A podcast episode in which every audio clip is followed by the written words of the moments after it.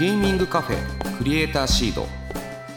ここはさまざまなジャンルのクリエイターやアーティストゲームをこよなく愛する人が集まり思いのままにおしゃべりする場所。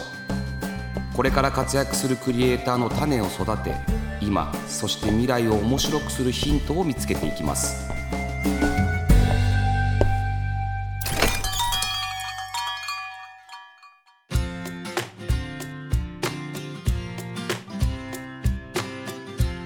いらっしゃいませ。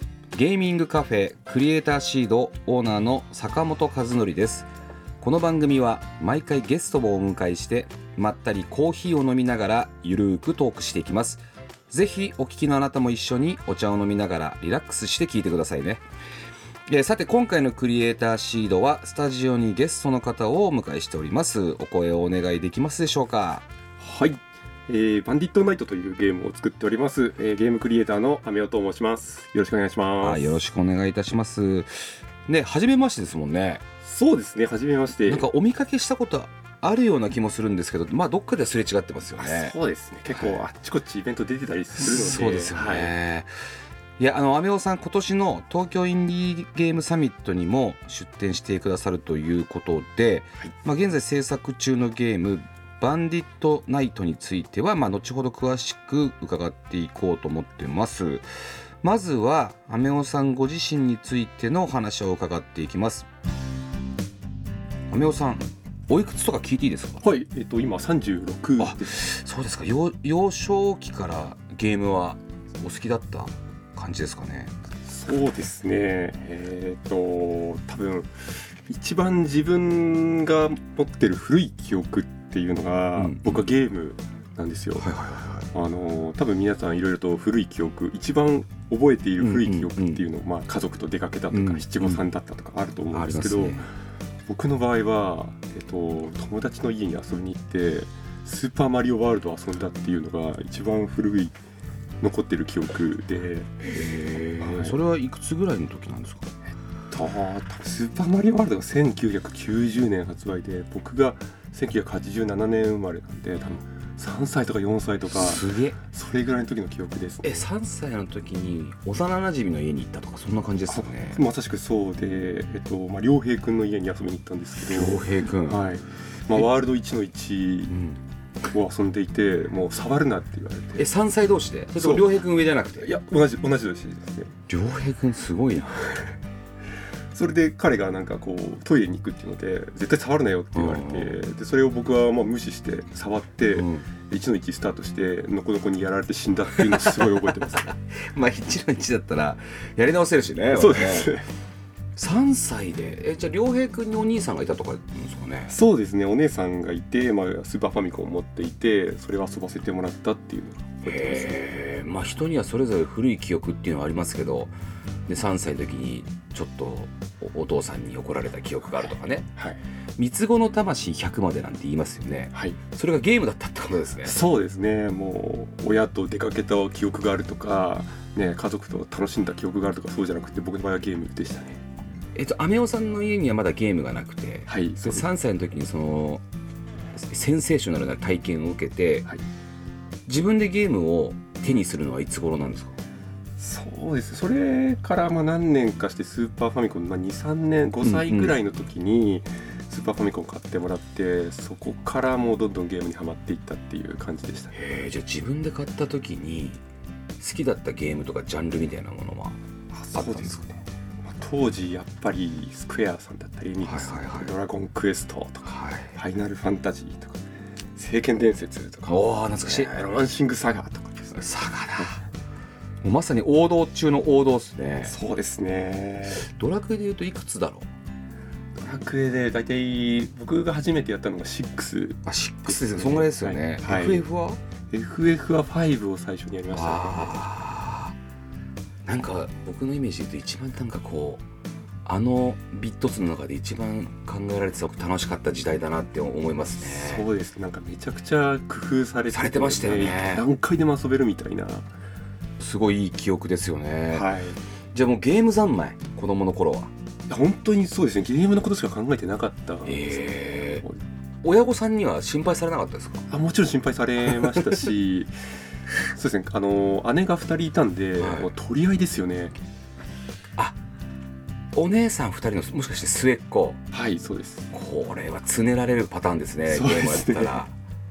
へえお姉さんもゲーマーだったんですか？そうですね、まあ、なので、えー姉が、えー好きだったゲームの影響を受けていたりとか、お姉さんどんなことやってたんですか？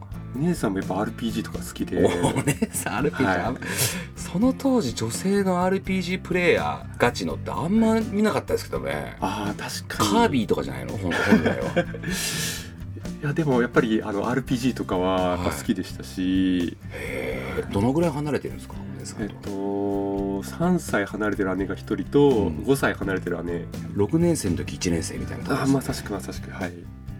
あー背伸びしますね。あーでもねそのぐらいのお姉さんのゲームをやらせてもらうとゲーム偏差値というか IQ ズバーンと上がりますよね。いやまさしく本当にその通りで、はい。い、い影響を受けさせていただいたなと思っています。へえじゃあずーっと小学生の時はゲームをやり続け、はい。やりまくってたわけですよね、はい、で僕必ず聞くんですけど、はいなんでゲームを作ろうに行くんだろうと思うんですよね。あ。まあ僕なんかも息子いますけどアホみたいにゲームやってますけど 作ろうとなんか1ミリも思ってないし発想もないんですよ。はい、でそこに行く人ってどういうタイミングとどういうきっかけなんだろうなって思うんですけど。そうですね、えっとまあ、ゲームに限らず何か作るっていうことを多分幼少の時にやっていて、うんうんえーぼ僕の場合は絵だったんですけど、おまあ、やっぱお姉さんがいらっしゃる。んでうん。やっぱお絵描きとかするじゃないですか。する、はい、でやっぱ僕もお姉さんに負けないようにうん。なんかかっこいい絵描いてやるぞみたいな。ちょっと張り合ってで何かこう作るっていうことを好きになってうん。で、まあ、それとなんか並行して、まあ、当時 RPG スクールとかはいはいはい。ねそうですね、うんうんうん。で出てましたよね、はい。でああいうので遊んでえでなんか作って友達にプレイさせてみたいな。はあそれでなんか作るってあ面白いなっていうふうに思っていった経緯がありますね。いやなんかそういうの RPG 作るもそうだけど、まあ、例えばマリオを作ってこのコースを作ってみたいなただひたすら死ぬゲームを作ありますね。るまあそれはゲームのまあつゲームの一環としてやるんですけど、そこから作ってみて友達の反応とかを聞いて、はい。また次のを作ろうってなるんですか？そうですね。えっ、とやっぱり、えー誰かに反応をもらえるっていうのはめちゃくちゃ嬉しいことだっていうのがその時知ってなるほどね、はい。そういう人が次のゲーム作っていくんですよ。反応がね見て。えー、でアメオさんが最初に友達にゲームを作ったのは何年生ぐらいですか？えー小学校4年生ぐら若いいよ若いですかねへえどうでした？反応は。えっと僕が作ったゲームってその友達本人を出してたんですよ。なるほど、はい興味あるね友達もそれは、あのドラゴンクエストとかもあの3とか、はい。こう仲間キャラクター作れるじゃないですか。作れる作れる。やっぱ友達とか作って、その友達と一緒にゲームの世界に行くっていうのを遊びにしていて、まあ、RPG 作るでもそういう世界を作って。なるほどねそれはでも友達喜ぶな。あそうでしたね。結構反応良かった。のは覚えています、へえまあ、ただもっと俺強くしろよとかもっと強い技使わせろよみたいなそういう苦情はありました、そういう苦情絶対ありますよね。そうやってゲーム作る感触をまあ味わっていくじゃないですか、はい。でそっから、まあ、本格的にゲームを作っていく時に独学でされたんですか？そうですね。えっ、と僕が本格的にやるってなった時って、まあ、結構離れるんですけど小学校の時代から、うんうんうん社会人になって、まあ、普通の会社に就職して、はいはいはい。えーまあ、普通の、まあ、事務の仕事みたいなちょっとつまらないというか事務やってたんですか？私からすると、はい。まあ、そういう、まあ、あのシステムエンジニアだったんですけど、はいまあ、そういうお堅い仕事をしていて、で、まあ、途中からやっぱりなんかもっと楽しいクリエイティブな仕事をしたいなとうんうんいうふうになってから、えーそうですね。そこで押さえつけられていたものが爆発したような感じでゲーム作りに行こうっていう感じになりましたへー。え今はもう会社辞められてるんですか？そうですね。今フリーで、えー活動をしています。へえいや僕はもう情報入ってますよ。こっちからしますと アメオさんはもうすでにねご結婚されていてですね奥様との出会いがゲームイベントだったというふうに入ってますね小話が。小話小情報が。はい。どうなんですかその辺は？そうですねこなんれでフラチな。い。やいやそんなそんなことないですけども。ゲームイベントでお互いゲームを作ってたのかそのアメオさんが作ったゲームを遊びに来ていた人なのかっていうと？ああちょっと違くて、はいえっとまだその頃私、まあ、ゲームももちろん作っていたんですけれどもあの出店する側ではなくて遊びに行く側で、当時そのいろんなゲームを作っている人たちうんうん。の、まあ、コミュニティみたいな、まあ、簡単な小さな、えーニコニコ動画とか流行ってた時期だったので、まあ、はいそういう関連でちょっと、えー知り合ったお友達とかとこう集まってゲゲームイベント行こうぜまあまあまあそうありますよね、はい、でその中にいらっしゃったのが今の奥さんで、えーまあ、イラストとか漫画とかそういうそっちの方の、えークリエイターの方とまあ、ちょっと知り合って。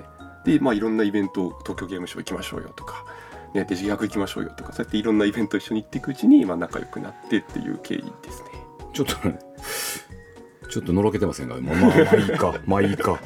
なんと2人は結婚式で、まあ、クリエイターならではっていうか、はい。お二人のゲームを作ったんですか？そうですねあの結婚式はい。で、ははいいえーウェディングプランナーの方とはいお話しした時になんかよくあるじゃないですかあの2人のうん出身をお色直しの時に動画で流しましょうみたいな話になった時にいやーなんかちょっと僕たちは動画じゃないよねみたいうんうんうん。な、うんゲームだよねってことでじゃあ作っちゃおうかって言って奥さんが絵を描いてで僕がゲームを作って2人の人生ゲームっていうですねあのあるじゃないですか人生ゲーム、はいはい。ねルーレット回してね。出会ううとか、はい。いや4マス戻るとか、はいそうそうそうそうそう。そうでラッキーマスに泊まってなんかイベントがなれるみたいな、そういうのを作ろうということで。いや大変そうだけどなそれ。いや半年ぐらいかかりました 何の利益にもならないやつ。まあでも普通はね動画とかは友達が作ったりしますけど。そうでも相当盛り上がったんじゃないですか。めちゃくちゃ盛り上がりました、無料で配ったんですかそれは？いやもう本当にそのイベント会場でプレイするだけのそのためだけのゲームということで。エンジンは何で作ったんですか？ Unity。Unityで作った。ガチめに作りました、まあちょっとそれはどうですか？ちょっとせっかくなんで IP をすぎ替えて出しませんか いいかもしれない。ちょっと人儲けできるかもしれないですいや面白いな。まあね、えっと、続いてはですね現在アメオさんが開発されているバンディットナイトについてお話を伺っていきたいと思います。はいバンディットナイトこちらはどんな作品ですか？はい、えーこちらはですね、えー 2.5D のうん。ドットで、えー表現されているアイテム収集アクションゲームはいはいはいはい。というふうになっております。すごいビジュアルも綺麗だしなんかすごいなと思ってるんですけどこれは何？あれですか？基本的にフィールドに設置されたオブジェクトとや人物からアイテムを回収しまくるということなんですか？はい、えー、とまさにその部分だけに焦点を当てたゲームとなっております。なんでなんでそこに焦点当てたんですか？えー、とまさしくさっきのドラクエの話でも言ってるんですけど、ドラクエとかね、えー、と街行ってタンス開けたりしていいもの入ってると楽しいっすよね。めちゃくちゃ面白いじゃないですあか。花瓶割った時の音でしょ？そうそうそうなるほど、ね。でドラクエ3とかね、はい。盗賊必ず一人入れてうん。盗賊の花っていうね。花ね聞くからそう使うとこのフロアにはなんとまだアイテムが3つ残っているようだと出てくると、ミミックじゃないやつが出てくるやつですね。何と。うん。もうじゃあ3つ全部見つけてやるぞってはい言って、はいはいはい。もう何が何でも見つけて、うん。もういいものがなんなくてもあんなくてもいいんですよね、うん。もう薬草とか毒気草とかでもいいんでもう全部見つけないと気が済まない。はいはいはいはい。あの楽しみをちょっと表現したくって。あのでもあの爽快感音にも出てるしはい。あなるほどなっていうふうに思いました何プラスして謎解きや何バトル要素もあるということなんですけど。そうですね。やっぱこう物を盗むっていうところに焦点を当てたゲームなので、やっぱ衛兵がいたりとか、はいはいええね。え気づかれないように、えーね、近づいて盗むとかあとやっぱお宝なのでやっぱりね、うん。うんうん。遺跡に隠されているとかねやっぱ謎解きっていうのを解いてお宝を手に入れるっていう要素も入れようと。あのバトルはもうそのままバトルですよね。そうですね。あのナイフを投げるっていうことができるので それでもう衛兵を黙らせるというか、はい。はい。テケテケテケテケとはなんだよあそういう感じじじゃなくてね、そうですねじゃあもう完全にアクションよりのはいはいそうですかちなみになんですけどこの発想はいつ頃できていつぐらいから開発スタートしたんですかそうです。発想自体はうん。実は一番最初に作ったゲームがこれと似たようなもの RPG 作りで作ったんですけど、は本当に物を集めるだけのゲームを作って、い。で、まあ、そこそこの反響をいただいて、まあ、その時はあまあ、それでえー開発終了ということで、うん。えー終わっていたんですけど、まあ、ちょうど去年ですかね10年そのさ前に作った作品から10年の節目でちょっともう一回作り直してみようかな、ね、ちょっと原点回帰といいますか、はい。今自分ができる技術でこのアイテムを集めるってことに焦点を当ててゲーム作ったらどうなるんだろうとかうん。ちょっと面白くなるんじゃないかなと思っうんうんうん。て手を出してみた次第ですね。なるほどね。えっとまあ、制作する上でアメオさん的に、まあまあ、さっきからありますけど、まあ、ちょっと特にねこだわった点とか意識した点みたいなものが、まあ、再度またありましたら。そうですねやっぱ、えー物を集めるって気持ちいいじゃないですか。うんうんうんなのであの特に気持ちよさっていうのに、えーフォーカスして、えー作ったところはありますね。これちなみに開発チームというか、はい。何人ぐらいで作られてるんですか？とこれは、えー私と奥さんの2人で。うわ最高だな。僕の好きなタイプのまたクリエイターが来たよ吉野さん。これ一番かからないじゃないですか、ね、人月計算しなくていいっていう。そうですね。もう奥さんに書いてってあの、まあ、全部ドットとかはえ奥さん。奥さんがこれ書いてるんですか？そうですね。ドット絵はい。えーとまあ、素材とかも使ってるんですけどキャラクターに関しては奥さんが作っていてでそれ以外の部分は私がっていう感じで一石六鳥ぐらいの結婚になってるってことですね。へ大変ありがたい。助かってます。えでももうさっきも話しましたけどやっぱりあのタンスの中からとか本棚の中からとか何かが出てきた時のあの快なんか快感というかいやじゃあ逆に俺がここ調べなかったらどうなってたのっていう怖さみたいなのあるじゃないですか、はい。なんとかの粉みたいな、はいはいはいはい。いやそれ復活する粉じゃんみたいな。これに焦点を当てるってちょっと面白いですね。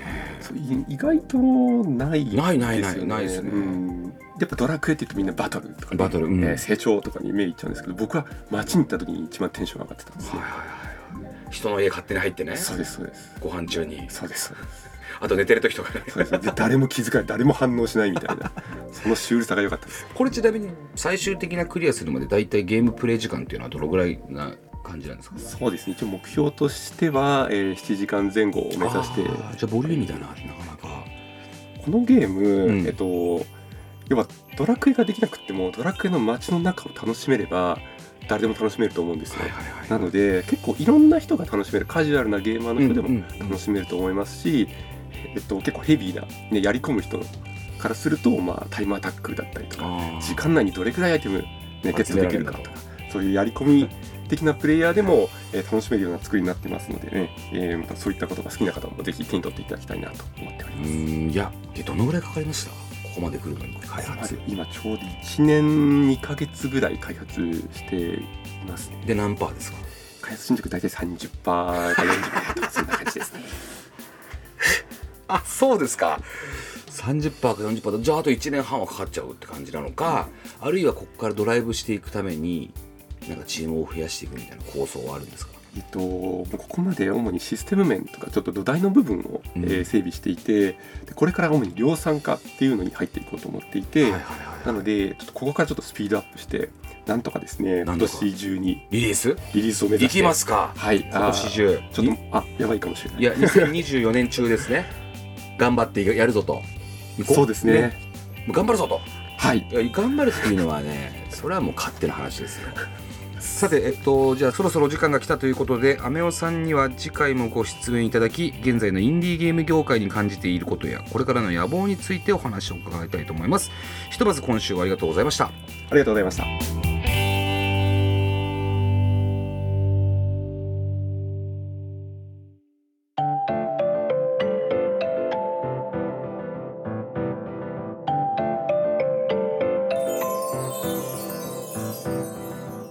坂本和則がお届けしてきましたゲーミングカフェクリエイターシード。そろそろお別れのお時間です。はい、えー今週はゲストにゲームクリエイターのアメオさんをお迎えしました。なんかね素敵でした。すごく。すごい好青年っていう感じでした。36歳なのにすごくしっかりしていて。なんかあと奥様とねゲームイベントで知り合ったってこれめちゃくちゃいいじゃないですか。でそのままご結婚されてご結婚されただけでも奇跡なのにその後2人でインディーゲームを作ってるっていうね。これ最高ですよね。はい。ゲーム自体もね非常に評判が良くてバンディットナイト。これはこれで本当に楽しみなんですけれどもどういったね、あのーゲームになっていくのか。まだ30%って言ってましたもんね。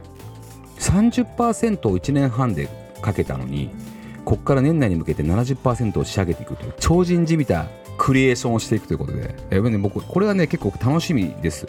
でやっぱり1個ねゴールを決めるっていうのは非常に重要だなと思いますので、まあ、入れたいものとか出てくるとは思うんですけどぜひ年内に向けて頑張ってほしいなっていうふうに思いますし僕は一ゲームファンとして楽しみにしております、まあ、東京インディーゲームサミットにも新たなねあのゲーム内容になって出してくれるということなのでそれはそれで楽しみだなっていうふうに思ってます。あのアミオさん頑張ってください。えさてクリエイターシードでは番組の感想や私への質問メッセージを募集しております。X から「ハッシュタグクリエイターシード」をつけるか番組メッセージフォームよりお寄せください。次回1月31日の配信は引き続きアメオさんをお迎えします。それではここまでのお相手は坂本でした。